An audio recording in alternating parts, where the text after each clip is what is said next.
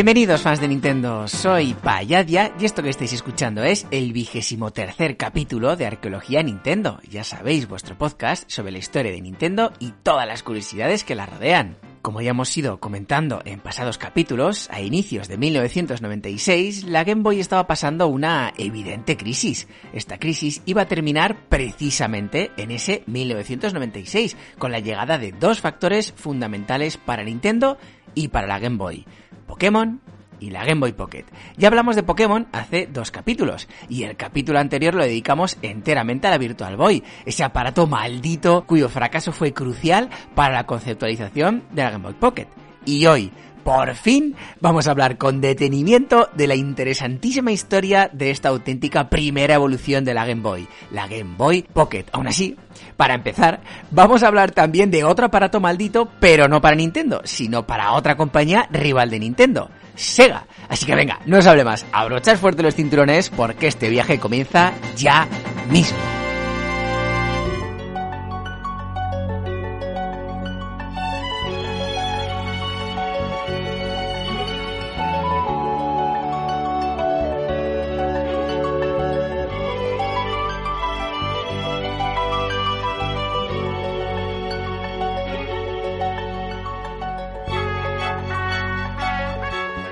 Antes de empezar con la historia que nos atañe el día de hoy, permitidme deciros que estamos en mayo y que el mes que viene evidentemente es junio. ¿Por qué digo esto? Pues porque el mes que viene, el 26 de junio a ser exactos, Arqueología Nintendo cumple un año.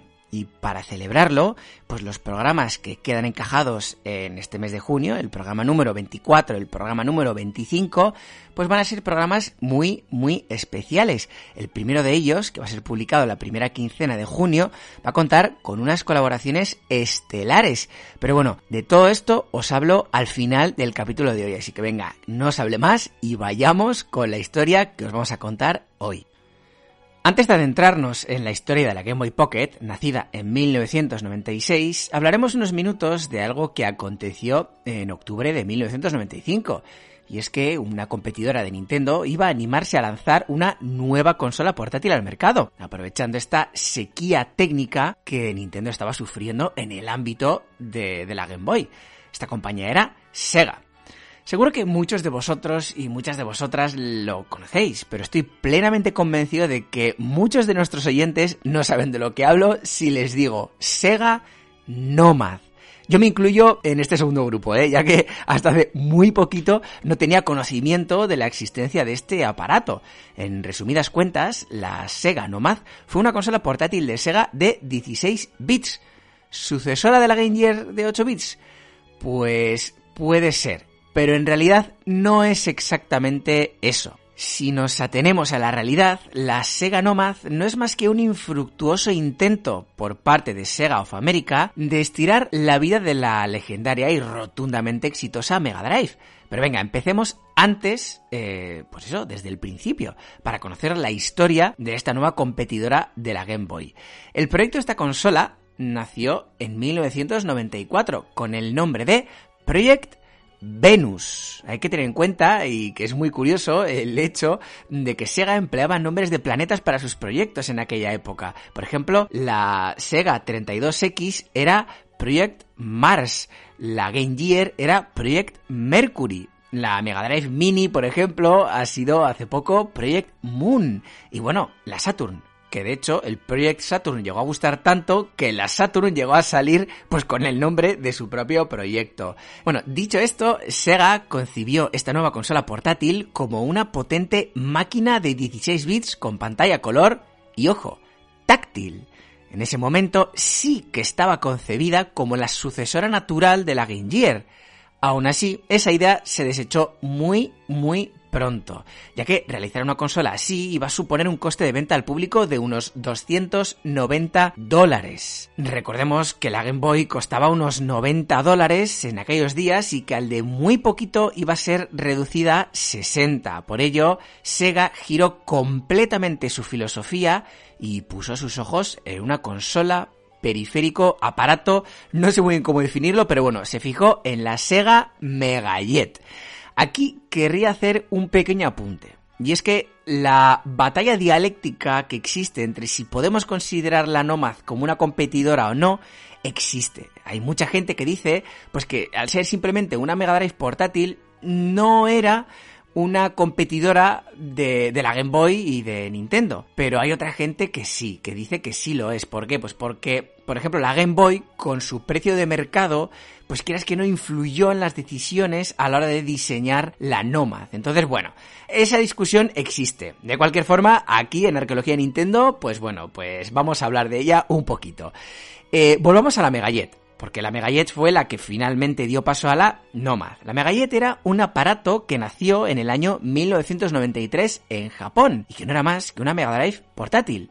Pero ojo, no tenía pantalla. Esta consola, la Megajet, fue pensada para ser empleada en los aviones de la aerolínea Japan Airlines y en 1994 y de una forma un tanto discreta fue lanzada también al público. En este caso también en Japón a un precio de unos 125 dólares. Esencialmente la Sega Megajet consistía en un sistema portátil con su ranura para sus cartuchos y sus controles, el cual se conectaba a una televisión y a un aparato de corriente. Y ya está.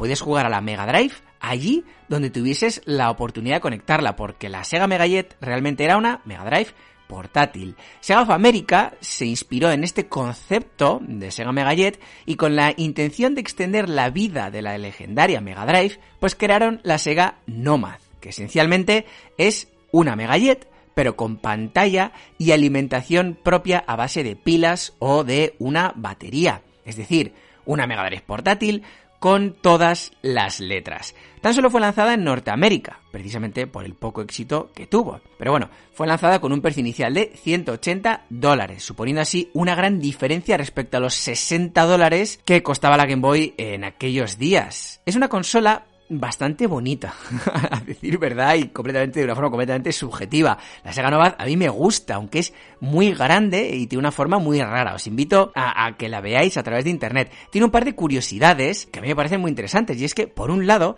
la Nomad tenía salida AV, pudiéndose conectar a una televisión y pudiendo jugar, pues como si fuera una Mega Drive de sobremesa.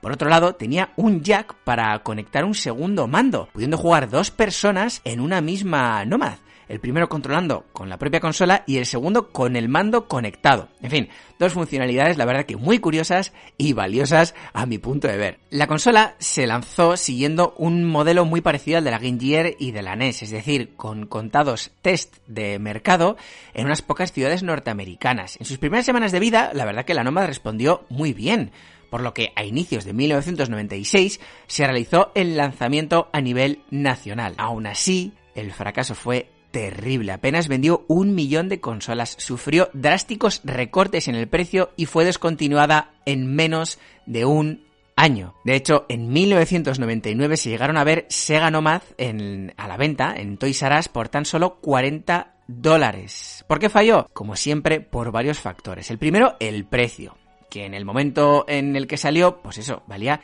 180 dólares. Como ya hemos dicho, la Game Boy tan solo valía 60, pero es que la Mega Drive valía únicamente 99. O sea, era eh, la, la Sega Nomad eh, valía el doble que su versión sobremesa, digamos. Entonces, bueno, era realmente el precio era muy muy alto. Respecto a las pilas, consumía aún más que la Game Gear. Necesitaba también 6 pilas, las cuales duraban únicamente unas 2 horas y media. Y bueno, por otro lado, la pantalla sufría de mucho ghosting o borrosidad. Solía dar bastantes problemas y bueno, esto es algo que ya pasó con la Game Gear y con la hermana gemela y espiritual de la Nomad, que es la malograda Turbo Express que ya comentamos en episodios anteriores. Todo esto, además, se había grabado por dos razones. La primera es que en ese momento Sega estaba librando una batalla intestina entre las sedes de América y Japón.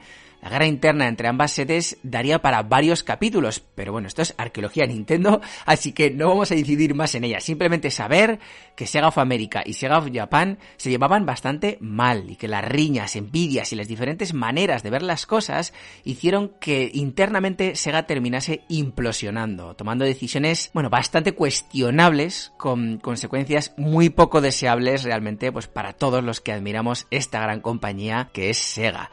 El segundo de los factores del fracaso de la Nomad y que arrastró consigo las pocas esperanzas que tenía también la Game Gear de seguir dando guerra es el increíble resurgimiento de la Game Boy, el cual empezó a nivel mundial en 1996, como ya hemos dicho ya 200 veces en todos estos capítulos, gracias a Pokémon y gracias a la Game Boy Pocket.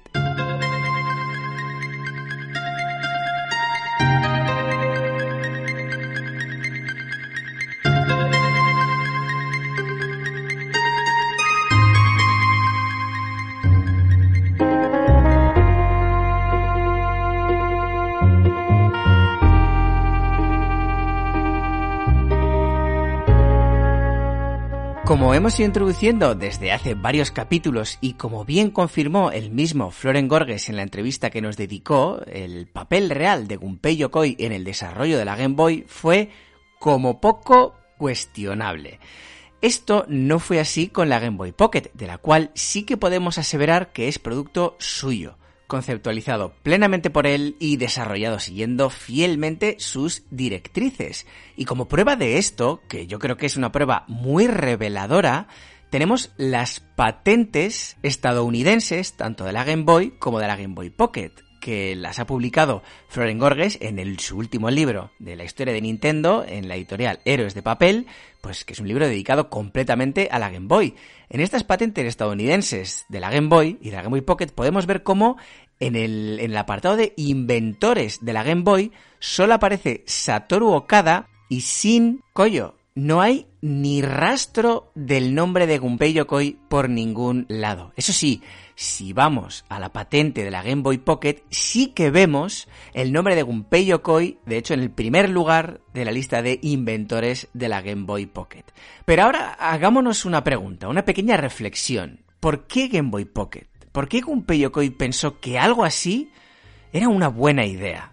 Claro, hacer esta pregunta en pleno 2021 es muy poco ventajoso, viendo realmente pues cuál fue el resultado y rendimiento de la Game Boy Pocket. Pero hagamos el esfuerzo de realizar un viaje en el tiempo. Coloquémonos a mediados de 1996, cuando la Game Boy nació en 1989 ya era un aparato que técnicamente pues no era una proeza. Claro, imaginaos su estatus en pleno 1996, con la Nintendo 64 que acababa de ver la luz y con Sega Saturn y PlayStation ya comercializadas desde hacía un tiempo.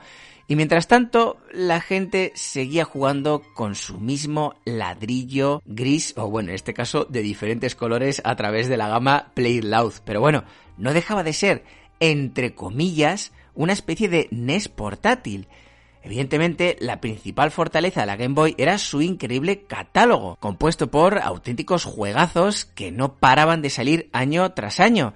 En 1995, por ejemplo, se lanzaron tres juegos que superaron el millón de ventas, el Kirby's Dream Land 2, Donkey Kong Land y Street Fighter 2.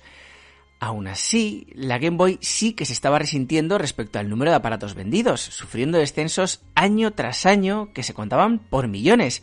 Y era principalmente porque técnicamente la consola ya no daba mucho más de sí, y en pleno 1996 no era atractiva para el gran público, por mucho que, tras muchos y muchos recortes de precio, tan solo costase 50 dólares en Estados Unidos.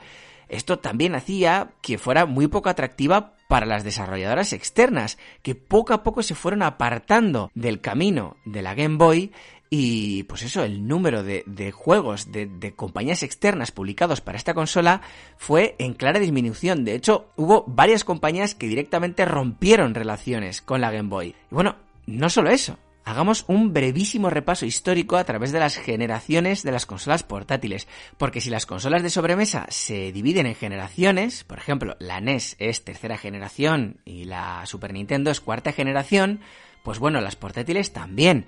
En el blog Retromaquinitas del escritor Marsal Mora, que ya colaboró con Arqueología Nintendo en nuestro decimocuarto capítulo dedicado a la NES en España, pues podemos ver una detallada clasificación de consolas por generaciones. Respecto a las portátiles, las Game Watch, por ejemplo, son de segunda generación, mientras que todas las que hemos ido describiendo a lo largo de nuestros últimos capítulos, pues como la Game Boy, Game Gear, Lynx, Megadac, Turbo Express o Watara Supervision, pertenecen a la cuarta generación. Pues bien, para 1996 ya se estaban lanzando las primeras consolas portátiles de quinta generación, como esta que hemos descrito antes, la Sega Nomad, o aquella que ya le dedicamos nuestro anterior capítulo, la Virtual Boy, o también la fallida Tiger R-Zone de la compañía Tiger. Entonces, ¿era realmente una buena estrategia seguir centrando la atención en la Game Boy aplicándole un cambio que a ojos superficiales tan solo consistía en un proceso de adelgazamiento? Parecía que era como dar un paso atrás y que lo inteligente hubiera sido adentrarse en esa quinta generación pues con un buen producto, algo menos arriesgado que la fallida Virtual Boy, pero más vanguardista que la Game Boy Pocket. Además, la historia ya había demostrado que lanzar versiones Pocket no parecía una estrategia del todo acertada. Recordemos que la Atari intentó revivir en vano su Atari Lynx lanzando su versión mejorada y reducida Lynx 2. Y bueno, fue otro rotundo fracaso. Venga, ahora, siendo sinceros y siendo sinceras, ¿habríais apostado a que eso que la Game Boy necesitaba para salvarse de la quema era realmente la Game Boy Pocket, muchos no hubiéramos dado un duro por ello. Yo seguramente el primero. Pero claro, no todos somos un genio. Es por esto por lo que, pese al fracaso de la Virtual Boy, la gente seguía confiando en Gunpei Yokoi, y hoy en día el mundo sigue catalogando a Gunpei como ese visionario que fue. Solo un genio podría prever que algo así iba a funcionar. Eso sí, no pensemos de todas formas que la idea de la Game Boy Pocket fue el resultado de concienzudos análisis de mercado y largas sesiones de brainstorming. Para nada. La motivación de crear un sistema con las características de la Game Boy Pocket fue principalmente motivado por dos muy simples y muy mundanos eventos.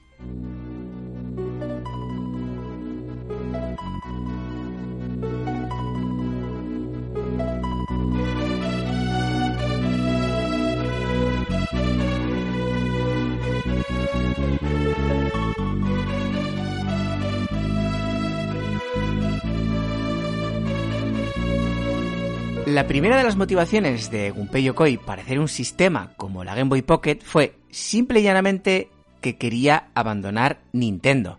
Como ya mencionamos en nuestro pasado capítulo, Gunpei quería irse de la compañía desde 1991, pero no lo hizo por miedo a que Hiroshi Yamauchi le recriminase haber estado los dos últimos años sin ofrecer un invento exitoso. Es por esto por lo que se embarcó en ese proyecto que para Gunpei iba a ser el último, la Virtual Boy.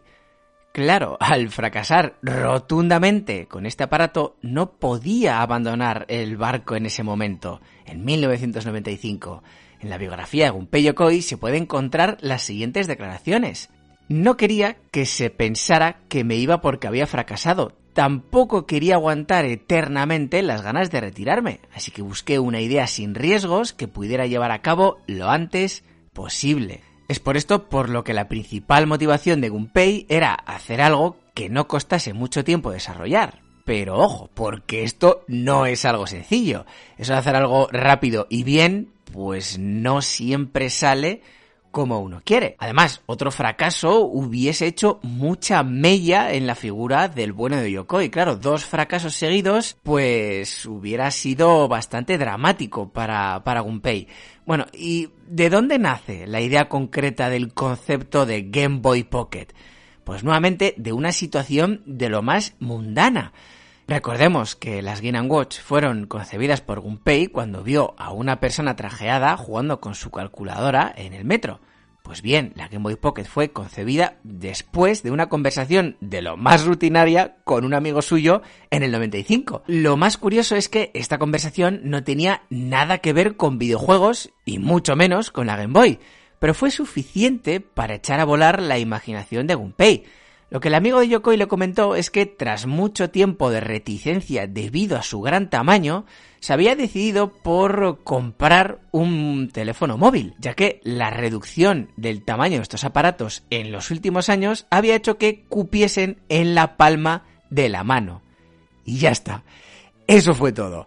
Una bombilla se encendió en la cabeza de Gunpei y pensó que esa conversación era la clara prueba de que una Game Boy más pequeña iba a ser clave para convencer a una gran cantidad de gente dubitativa que aún no se había hecho con una Game Boy debido al gran tamaño de esta. Recordemos que en 1989 el tamaño de la Game Boy pues era más o menos aceptable, y más si la comparamos con sus competidoras, pero claro, en pleno 95 pleno 96, pues el ladrillo de Nintendo estaba a todas luces desfasado a nivel físico. Hay que aclarar en este punto que toda esta información y la que contaremos acerca de la Game Boy Pocket la conocemos principalmente gracias a la biografía del propio Gunpei Yokoi y gracias a las entrevistas mantenidas entre el escritor Floren Gorges con Takehiro Izushi. En muy pocas palabras, podemos decir que Izushi es un ingeniero que trabajó en Nintendo la friolera de 43 años, entre 1975 y 2018, momento en el que se retiró con 65 años. De hecho, Takehiro fue la persona que sustituyó a Gunpei como director del Departamento de Investigación y Desarrollo 1 una vez Gunpei abandonó la compañía. Bueno, volviendo a la historia. Tras conceptualizar esta idea de Game Boy 2.0, Gunpei no pierde el tiempo y se pone en contacto con los ingenieros de su departamento y les lanzó una concisa pero clarísima pregunta. ¿Cuánto podéis reducir la Game Boy empleando material de 1995 en lugar del material propio del 89? La respuesta no podía ser más esperanzadora, un 40%. Es decir, que el equipo de Gunpei podía crear una Game Boy con las mismas funcionalidades que la original y un ahorro del 40% en su tamaño. Bueno, no solo eso, sino que los avances eh, relativos eh, a las pantallas permitirían contar con una pantalla mejor que la original que eliminase por fin la indeseable borrosidad y que tuviese un mejor contraste y que por fin la imagen fuese blanca y negra. Pero bueno, que no todo acaba ahí. Y es que gracias a los avances tecnológicos en lo relativo a las pilas, permitiría mantener una respetable autonomía empleando únicamente dos pilas. Ya está, esto era todo lo que Gunpei necesitaba para oficializar el inicio del proyecto Game Boy Pocket.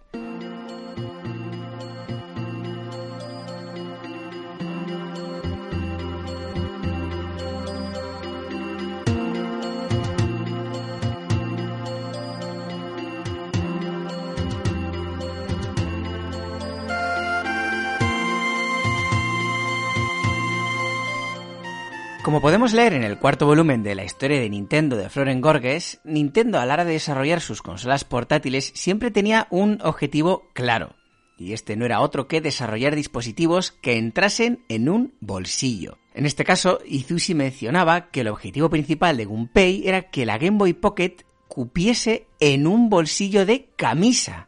Esto implicaba que el aparato tenía que ser pequeño y planito, un factor que es esencial para lograr este objetivo es el de las pilas, que es un factor para nada desdeñable. El poder pasar de cuatro pilas AAA a dos pilas AA es un paso adelante increíble. La ventaja era realmente sustancial, permitiendo reducir el espacio dedicado a las pilas en un 75%. Respecto al tema de la pantalla, habían pasado ya muchos años desde ese fatídico problema que aconteció con Sharp y que casi supuso la cancelación total del proyecto de Game Boy.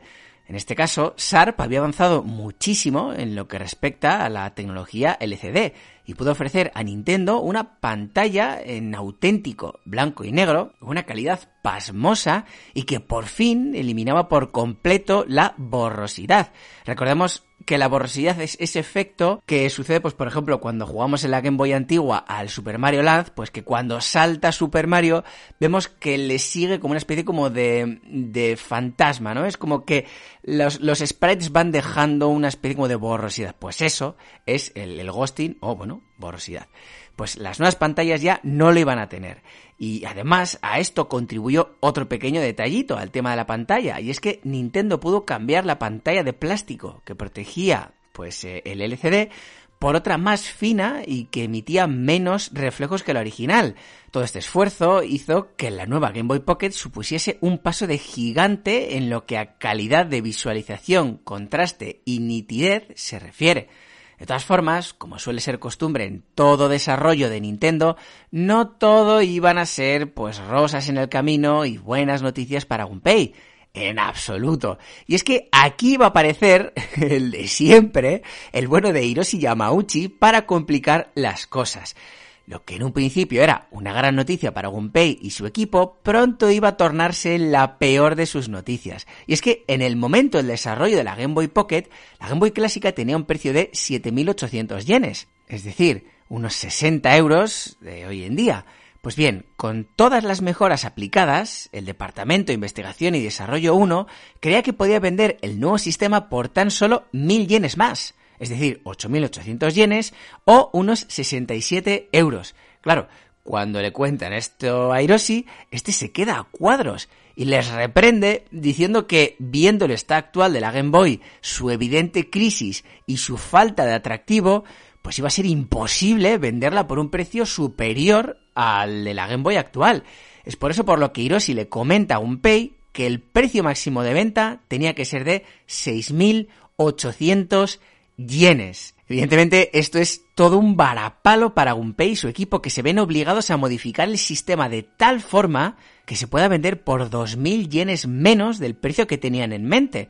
Así que nada, igual que Uemura hizo con la Famicom con la intención de adaptarse a los requisitos de Hiroshi Yamauchi, pues Gunpei se vio obligado a estrujarse la cabeza, o bien eliminando funcionalidades o reduciendo la calidad de ciertos elementos para alcanzar ese deseado precio de 6.800 yenes. La primera eliminación viene a través del socorrido LED rojo que la Game Boy posee en uno de los lados de la pantalla y que indica de una forma aproximada la cantidad de batería restante. Esta es una funcionalidad realmente apreciada por Nintendo y por los usuarios, por lo que eliminarla supone todo un sacrificio. Es más, es muy curioso el hecho de que este LED no está presente en las primeras versiones de la Game Boy Pocket, aunque en las siguientes sí. Y esto es algo que también sucede aquí en nuestro país, ya que yo personalmente tengo dos Game Boy Pocket y una de ellas no tiene el LED en la pantalla y la otra, que es posterior, sí que tiene ese LED que marca, digamos, aproximadamente la cantidad de batería que queda. Y bueno, eh, ¿por qué la volvieron, por qué en las siguientes versiones de la Game Boy Pocket se decidieron a poner otra vez el LED? Pues bueno, pues esto fue porque muchos usuarios se quejaron a Nintendo de que se les apagaba la consola sin, sin que ellos pudiesen preverlo. Y que esto suponía tirar al traste el progreso del juego al que estuvieran jugando en ese momento.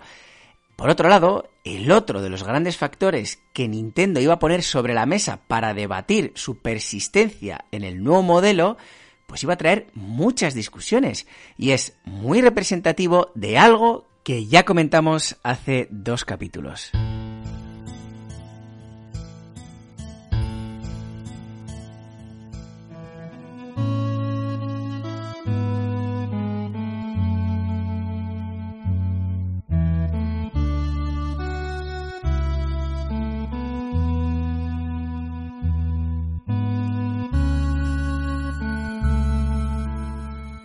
Llevamos ya varios capítulos diciendo que lo que salvó a Game Boy de la crisis que estaba sufriendo desde hacía un tiempo fue la conjugación perfecta entre Game Boy Pocket y Pokémon. Bueno, de hecho, lo, he dicho ya demasiadas veces. Pero bueno, a día de hoy, Sabiendo esto, resulta increíble conocer que Nintendo estuvo a punto de quitar el puerto del cable Link de la Game Boy Pocket acontecieron muchas discusiones internas, en ocasiones muy acaloradas. Eh, la verdad que me encantaría estar presente en una de ellas. Pues eso, para debatir si finalmente se ponía el, puerto del cable link o no en la nueva Game Boy Pocket. Haciendo una clasificación así a, grano grueso, podríamos decir que los ingenieros encargados del hardware de la consola estaban a favor de eliminar el puerto, ya que eso ahorraba en costes y en tamaño, Además, eh, también arguían que el cable ya no se usaba tanto como para ser imprescindible. En el otro lado del cuadrilátero tenemos a las personas que trabajaban en el apartado del software, es decir, en los juegos, los cuales se llevaban las manos a la cabeza ante semejante tropelía. Vamos, es que eliminar el puerto del cable link era arrancar de raíz un elemento fundamental en el éxito que tuvo Nintendo con la Game Boy en sus inicios. Recordemos, de hecho, que en los primeros packs de la consola el cable venía incluido, junto a una copia del Tetris.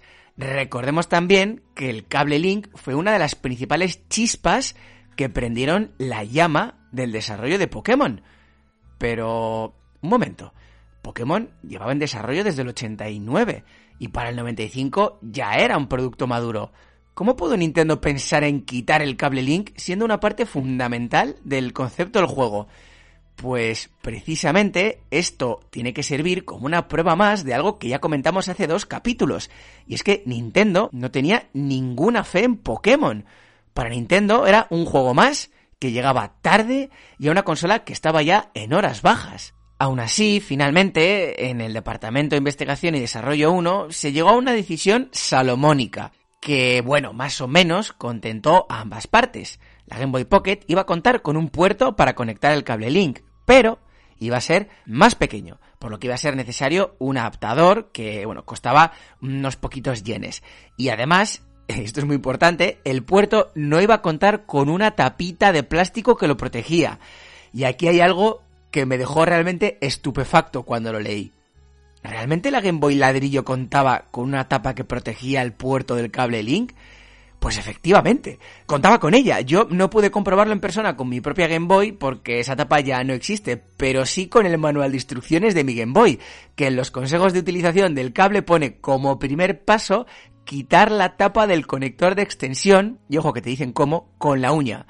Bueno, una curiosidad más. Yo no sé si, si los que tengáis una Game Boy eh, o los que tuvisteis una Game Boy de pequeños, de pequeñas, os, os acordáis de esta tapa. Yo jamás eh, recuerdo una Game Boy con una tapa de plástico. He visto en internet que sí las tienen, pero bueno, sin más, una curiosidad más. Eh, el caso es que eh, lo más importante es que esta reformulación concerniente al cable Link consiguió reducir un poquito el tamaño de la consola, pero sobre todo el precio de la misma. Y nos hace ver hasta qué punto llegaban las acaloradas discusiones de Nintendo hasta el límite de debatir si el puerto incluiría una fina tapa de plástico para protegerlo del polvo. Es que es increíble eh, eh, esos debates que tuvieron que tener esas personas allí.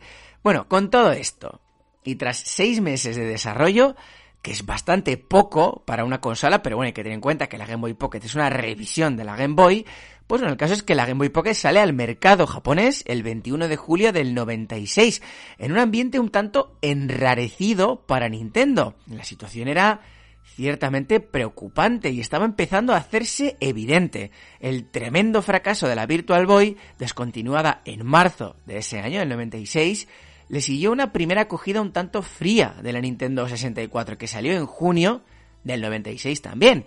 En el plano portátil las noticias no eran mucho mejores, ya que Nintendo se ciñó a comercializar una revisión de una consola que llevaba ya 7 años en el mercado que estaba completamente estancada y que esta nueva revisión lo único que en principio ofrecía no era más que pues un diseño más sofisticado, más pequeño y una pantalla de mejor calidad. A todo esto, además, hay que sumarle la marcha de Gunpei Yokoi el 15 de agosto de ese mismo año. Claro, la opinión pública pues empezó a darse cuenta, pues no sé, que Nintendo estaba pues tambaleándose más o menos. Claro, estas turbulencias se hicieron notar incluso en la bolsa, con las acciones de la compañía que no paraban de bajar, aunque Nintendo, la verdad, que como tenía las arcas bastante llenas en aquel momento, bueno, reinaba cierto optimismo. En Estados Unidos, la Game Boy Pocket llegaría en septiembre de ese mismo año, del 96. En este sentido, hay que destacar algo muy interesante, y es que en Estados Unidos la Game Boy Pocket salió al mercado por 70 dólares. Es decir, más cara que la Game Boy clásica. Una absoluta incongruencia si lo comparamos con la premisa de Hiroshi Yamauchi de venderla a un precio inferior a su hermana mayor. ¿Y en España? ¿Cuál fue su situación? Pues bueno, vamos a analizar esto y mucho más en el último bloque de este capítulo de hoy, la Game Boy Pocket en España.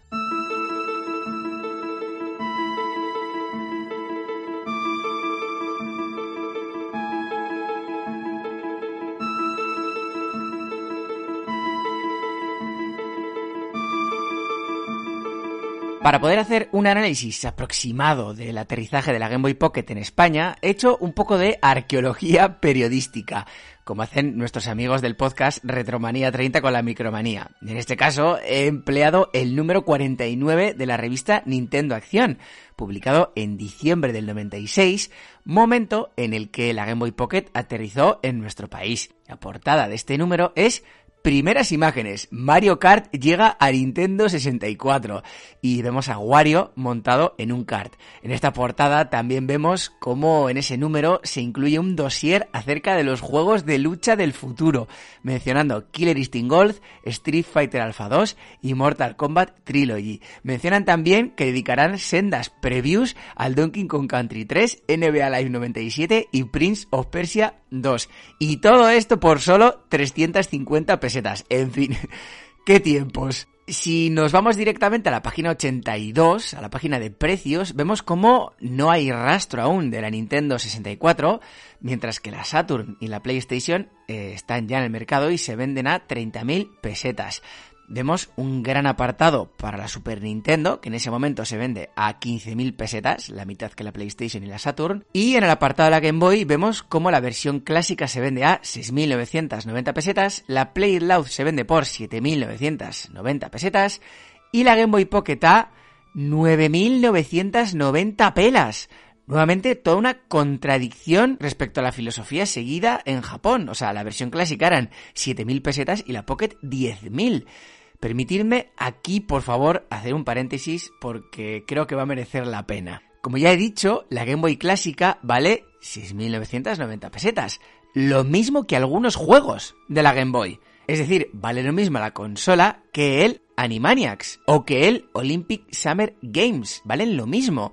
Por otro lado, hay juegos de la Super Nintendo que valen 13.000 pesetas, como los Pitufos 2, Super Mario World 2, Tintín en el Tíbet o Toy Story, es decir, que vale casi el doble, pues un juego de la Super Nintendo, o va, algunos juegos concretos de la Super Nintendo, que la Game Boy. Y bueno, si comparamos con la Super Nintendo, es decir, vale casi casi lo mismo el Super Mario World 2, 13.000 pesetas, que la propia Super Nintendo, que vale 15.000 pesetas. No sé, a mí es que estas cosas me vuelven loco, de verdad. La poca diferencia que había entre los juegos, entre el precio de los juegos y el precio de las consolas. Volviendo al tema de la Game Boy Pocket, en este mismo número dedican un breve reportaje de cuatro páginas al aterrizaje de la consola en el país ibérico.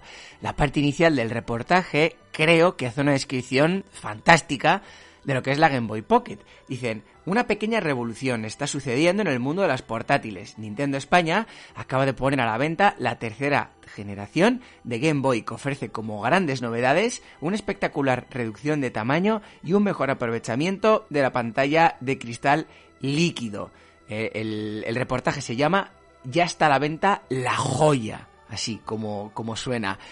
Y bueno, si tengo que dar mi humilde opinión, me da la sensación, claro, es la revista Nintendo Acción, pero bueno, me da la sensación de que en este breve reportaje son demasiado entusiastas respecto a la consola. Ojo, no quiero decir que la Game Boy Pocket no se lo mereciera. De hecho, vendió muy bien en nuestro país. Pero en más de una ocasión comentan que por 9.990 pesetas la consola es una ganga o literalmente dicen que la nueva Game Boy es un bombón de lo más apetecible que no solo te sorprenderá por su aspecto, sino por su precio. Y no sé, en este sentido, yo personalmente soy un poco más de la manera de pensar de Hiroshi Yamauchi, que la Game Boy Pocket tendría que salir igual no menos, pero sí al mismo precio que la Game Boy clásica. Es que pagar 3.000 pesetas más es decir un 42% más que por la Game Boy Pocket que por la clásica, a mí me parece un poco demasiado. Me hubiera gustado eh, encontrar otros reportajes en otras revistas, pero no he encontrado ni en la Micromanía, ni en la Hobby Consolas, ni en la Superjuegos. Así que bueno, me he ceñido al de la Nintendo Acción. En el reportaje también aparecen frases del estilo, además te dejará alucinado con todas las mejoras técnicas que incorpora. Y no sé, me da la sensación de que nuevamente están ensalzando demasiado este aspecto porque técnicamente tampoco es que fuera un salto de calidad tan amplio al margen de la pantalla, claro.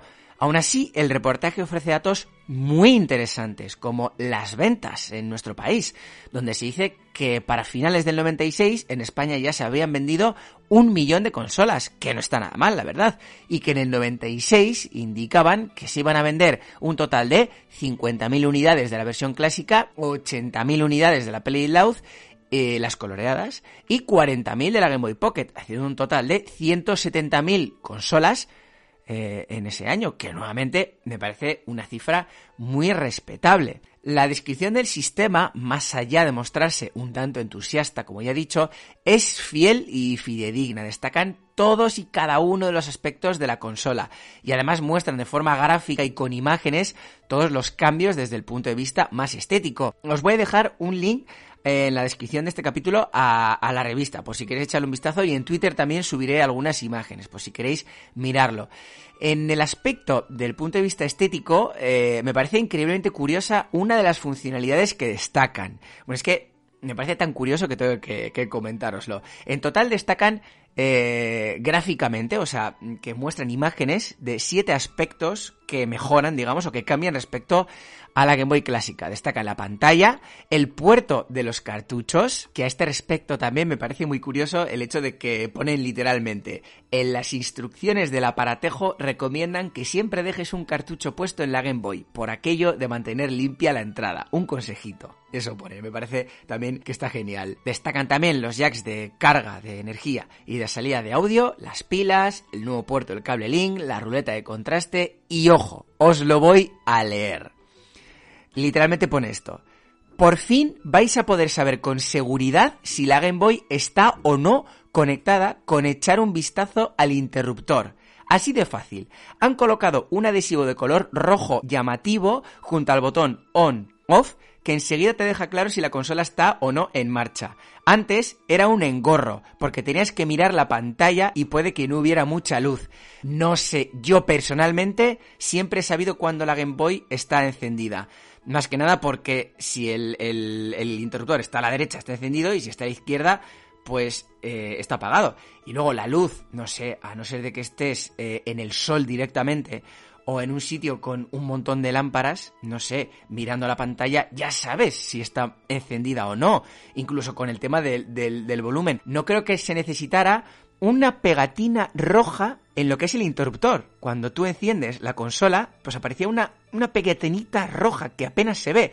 Para mí me parece un detalle un tanto insulso. De hecho, es que en la nueva versión de la Game Boy Pocket, en la que, por ejemplo, reaparece el LED que marca la, la batería que en principio queda, pues de hecho esta pegatina roja ya desaparece. O sea que bueno, tan, tan eh, valiosa no sería. Sin más, era una curiosidad y bueno, pues me ha apetecido contároslo porque me parecía muy, muy gracioso. Eh, venga, continuemos con el análisis de la Game Boy Pocket en España.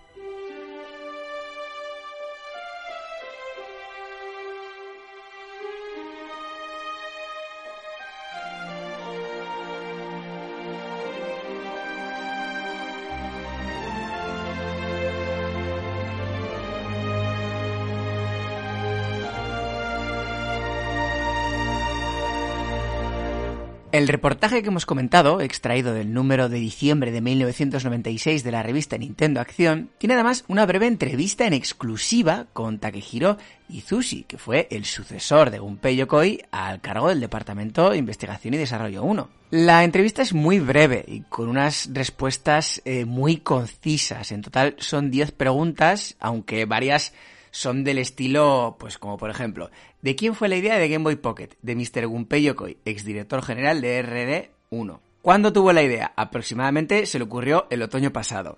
¿Cuánto tiempo se tarda en desarrollar una nueva máquina? Depende de la plataforma, pero normalmente lleva de 1 a 3 años. Muy cortitas. Y mi, favorita, que es esta. La pregunta es, ¿cuánta gente trabaja en el departamento de eh, R&D1, es decir, Investigación y Desarrollo 1? Y la respuesta es, no puedo contestar a esa pregunta. Ya está, esa es la respuesta. Pero bueno, sí que me gustaría destacar dos de ellas que sí que me parecen bastante interesantes, en las que Nintendo Acción le preguntan, ¿sería posible reducir aún más el tamaño de la máquina? E Izushi responde, si no nos preocupamos del coste, sería posible hacerla más pequeña. Sin embargo, pienso que no sería práctico jugar con un hardware tan pequeño.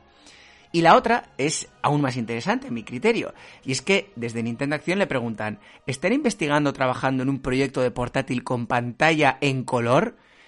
Años después ya sí que se sabe que en aquel momento ya estaban haciendo experimentos con pantallas a color, si bien es cierto que el proyecto Game Boy Color aún no existía, pero ya estaban haciendo sus pinitos. Y Eizushi responde, fue posible introducir la pantalla en color en la Game Boy original, pero mantuvimos adrede la pantalla en blanco y negro. Las razones fueron cuatro. La pantalla en blanco y negro ofrece la misma diversión a los jugadores, las pilas duran mucho más, el precio se puede mantener más bajo y el LCD en color es difícil de ver en el exterior. Tecnológicamente es muy posible crear una Game Boy en color. No sé, a mí estas eh, dos últimas preguntas sí que me parece, pues bueno, que son bastante más interesantes. Dejando ya a un lado el reportaje de la Nintendo Acción, pues hablemos un poco del marketing. Evidentemente, la Game Boy Pocket fue acompañada por su correspondiente campaña, con multitud de anuncios tanto en prensa como en televisión. Respecto a la prensa escrita, en España vimos un anuncio un poco inquietante, que de hecho puede verse en la revista Nintendo Acción que hemos comentado previamente. Lo llamo inquietante porque a pesar de ser muy ocurrente, pues en pleno 2021 no sé si sería posible volver a ver un anuncio de estas características. Y es que en el anuncio aparece en primer plano la cara de un joven miembro, mm, yo creo que es un niño, de la tribu indígena amazónica Suar, famoso por eh, poner en práctica la chancha, que es eh, la práctica de reducción de cabezas. El eslogan del anuncio reza Indio Jíbaro, reductor de cabeza de la selva amazónica, nuestro asesor de diseño para Game Boy Pocket. Y debajo aparece la Game Boy Pocket con sus mejoras resumidas. Lo que digo, la verdad que el anuncio es bastante ocurrente. Sí que es cierto que en aquella época, pues bueno, parece que Nintendo se esforzó por hacer unos anuncios que igual iban un poquito más allá. De hecho, es que en, Nintendo of America lanzó un anuncio muy polémico en que consistía en la imagen de una mujer atada a una cama con, por las manos, eh, con cara de confusión, y el eslogan que rezaba era la nueva Game Boy Pocket, una auténtica distracción. Este anuncio, como ya dijimos en nuestro capítulo número 19, fue foco de muchas críticas hacia Nintendo. Otro anuncio muy característico que apareció en Estados Unidos y que este no fue polémico, tuvo el eslogan Keep it in your pants o manténlo en tus pantalones. Y en la foto aparecía la parte trasera de un pantalón vaquero con la marca de la Game Boy Pocket en el, en el bolsillo trasero. Quedaos con este detalle, ¿eh? El bolsillo trasero del pantalón y la marca de la Game Boy Pocket. Vale, vayamos ahora con los anuncios televisivos. En Estados Unidos salieron varios, unos mejores que otros. No voy a extenderme mucho más en estos mm, anuncios estadounidenses, porque si no nos vamos de tiempo. Pero sí que voy a mencionar tres que salieron en nuestro país. En nuestro país llegaron a salir cuatro anuncios televisivos de la Game Boy Pocket. Uno no da mucho juego, pero los otros tres, pues sí que da para hablar un poquitín de ellos. Así que os voy a poner el primero de ellos. Nueva Game Boy Pocket, más pequeña, ahora con siete impactantes colores y compatible con todos los juegos de Game Boy. Game Boy Pocket de Nintendo. Este anuncio, además de ser cortito, a mi manera de ver es simplemente genial. Es como una fábrica de montaje en la que hay una Game Boy, eh, bueno, van pasando Game Boys muy anchas y se van estrechando con, con, las ruecas y luego las dejan colgadas y con pistolas las van coloreando. Me parece un anuncio, la verdad que genial. El siguiente que voy a poner es, a mi criterio, el mejor anuncio que Nintendo ha hecho en nuestro país porque es muy gracioso. Os pongo en contexto. Es como una especie como de, de rueda de prensa, eh, bueno, lo, que se suele llamar los canutazos de que se hace a los famosos. Pues es como si salieran de una, de un centro comercial o de una tienda, lo que sea, salen dos famosos, como si fuera una modelo y un modelo. Y le empiezan a entrevistar eh, múltiples periodistas con un montón de micrófonos. Y dicen esto. En la mia collezione avete due cose importanti. Prima cosa, una moda en blanco e negro e che non esiste il colore. E seconda cosa, no hay bolsillo. Nada de bolsillo. Me he cargado el bolsillo porque me gusta mucho más la moda sin bolsillo. Es mucho más... Game Boy Pocket, de bolsillo y en ocho colores. Game Boy Pocket, de Nintendo. Os colgaré por Twitter seguramente a lo largo de estos días este anuncio para que lo podáis ver también y lo pondré el link también en la descripción de, este capítulo para que lo veáis. Hay un momento en el que cuando está hablando que, que se quitan los bolsillos de la ropa porque no les gusta, pues un micrófono directamente le pega en toda la cara y el, el que está hablando, el modelo, pues se cae al suelo. Eh, es muy gracioso y es una manera como de destacar las dos ventajas que tenía la Game Boy Pocket. Uno, que era más pequeño y que se podía meter en los bolsillos y otro, pues que estaba, venía en muchos colores. Tenemos el plateado, el azul, el rojo, el verde. Y bueno, la verdad que es un anuncio bastante gracioso. A mí me encanta. Y con el último de los anuncios, Nintendo quiso meterse en el bolsillo, nunca mejor dicho, a un público muy concreto. Lo verás todo color de rosa. Con la Game Boy Pocket Rosa. En este caso, el público concreto eran las niñas. De hecho, es que en el anuncio aparecen 12 personas y son 12 niñas vestidas todas de color de rosa. Y bueno, pues Nintendo en este caso quiso, con este anuncio muy cortito también, bueno, pues quiso meterse en el bolsillo al público femenino, sobre todo infantil. Y como última curiosidad, que también tiene que ver con el tema de los anuncios, y es que algo que hemos podido leer en el último número de la historia de Nintendo de Floren Gorges dedicado a la Game Boy publicado en la editorial Héroes de Papel, es que en las instrucciones de la Game Boy Pocket en Japón aparecía una advertencia que decía que aconsejaba a los jugadores de no meter la Game Boy Pocket en el bolsillo del pantalón.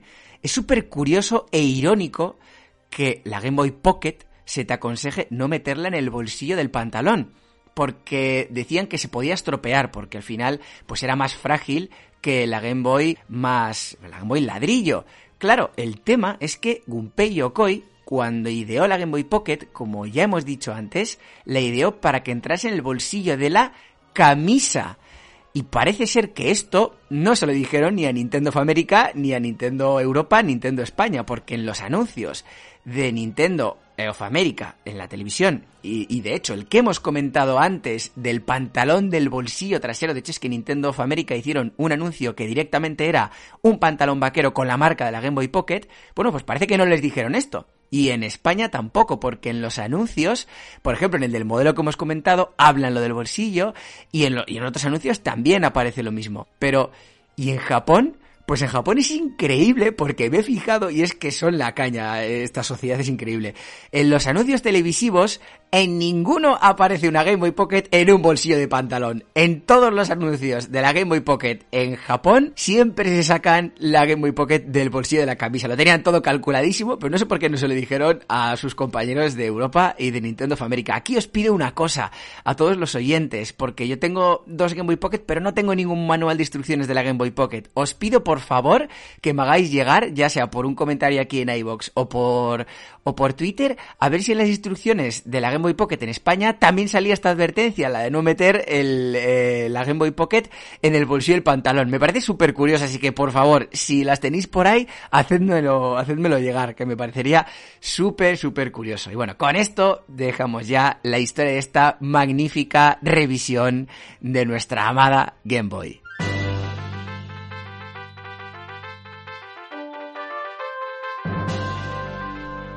Nintendo se marcó unos objetivos muy humildes con la Game Boy Pocket y pensaba que vendiendo entre 1 y 2 millones de unidades podría ser considerado como un éxito.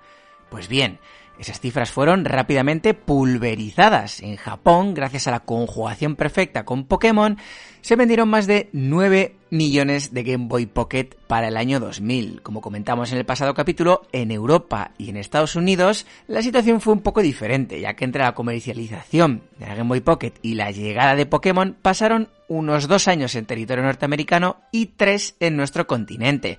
Esto no impidió que la Pocket vendiera más de 5 millones y medio de unidades en el país de las barras y estrellas y más de 4 millones en Europa. También para el año 2000. Es imposible a día de hoy saber las cifras exactas, pero se estima que el número de pockets vendidas está muy cerca de los 20 millones. 10 veces más de lo que Nintendo estimaba en aquella época. Estas cifras hacen ver que la Game Boy Pocket sí era ese ansiado aparato y ese soplo de aire fresco que necesitaba Nintendo para resucitar su querida portátil. Hiroshi Yamauchi podía respirar un poco más tranquilo y Gunpei Yokoi por fin se sentía con la confianza de abandonar Nintendo, cosa que hizo el 15 de agosto de 1996. Y es precisamente sobre Gunpei Yokoi sobre lo que vamos a hablar en nuestro siguiente capítulo. Avanzamos de año 1997 y este año si se caracteriza por algo en el mundo de los videojuegos y en el mundo de Nintendo es por el terrible y fatídico fallecimiento de Gunpei Yokoi. El mes que viene, junio, Arqueología Nintendo hace un año y vamos a publicar dos eh, capítulos, los, los dos, el 24 y el 25, que van a ser muy especiales. El primero de ellos, que publicaremos en dos semanas, va a ser un capítulo plenamente dedicado a la figura, a la vida y al legado de Gunpei Yokoi. Y para ello vamos a contar con la colaboración de tres grandes figuras de este podcast. Vamos a contar con la ayuda del escritor Usío Pérez, con la ayuda del escritor Marsal Mora y de nuevo contaremos con la ayuda del también escritor Florent Gorges. Así que no os lo podéis perder porque va a ser un programa increíble. Así que venga, nos vemos en dos semanas. Muchísimas gracias por escucharnos y lo dicho, nos vemos. Gracias. Aur.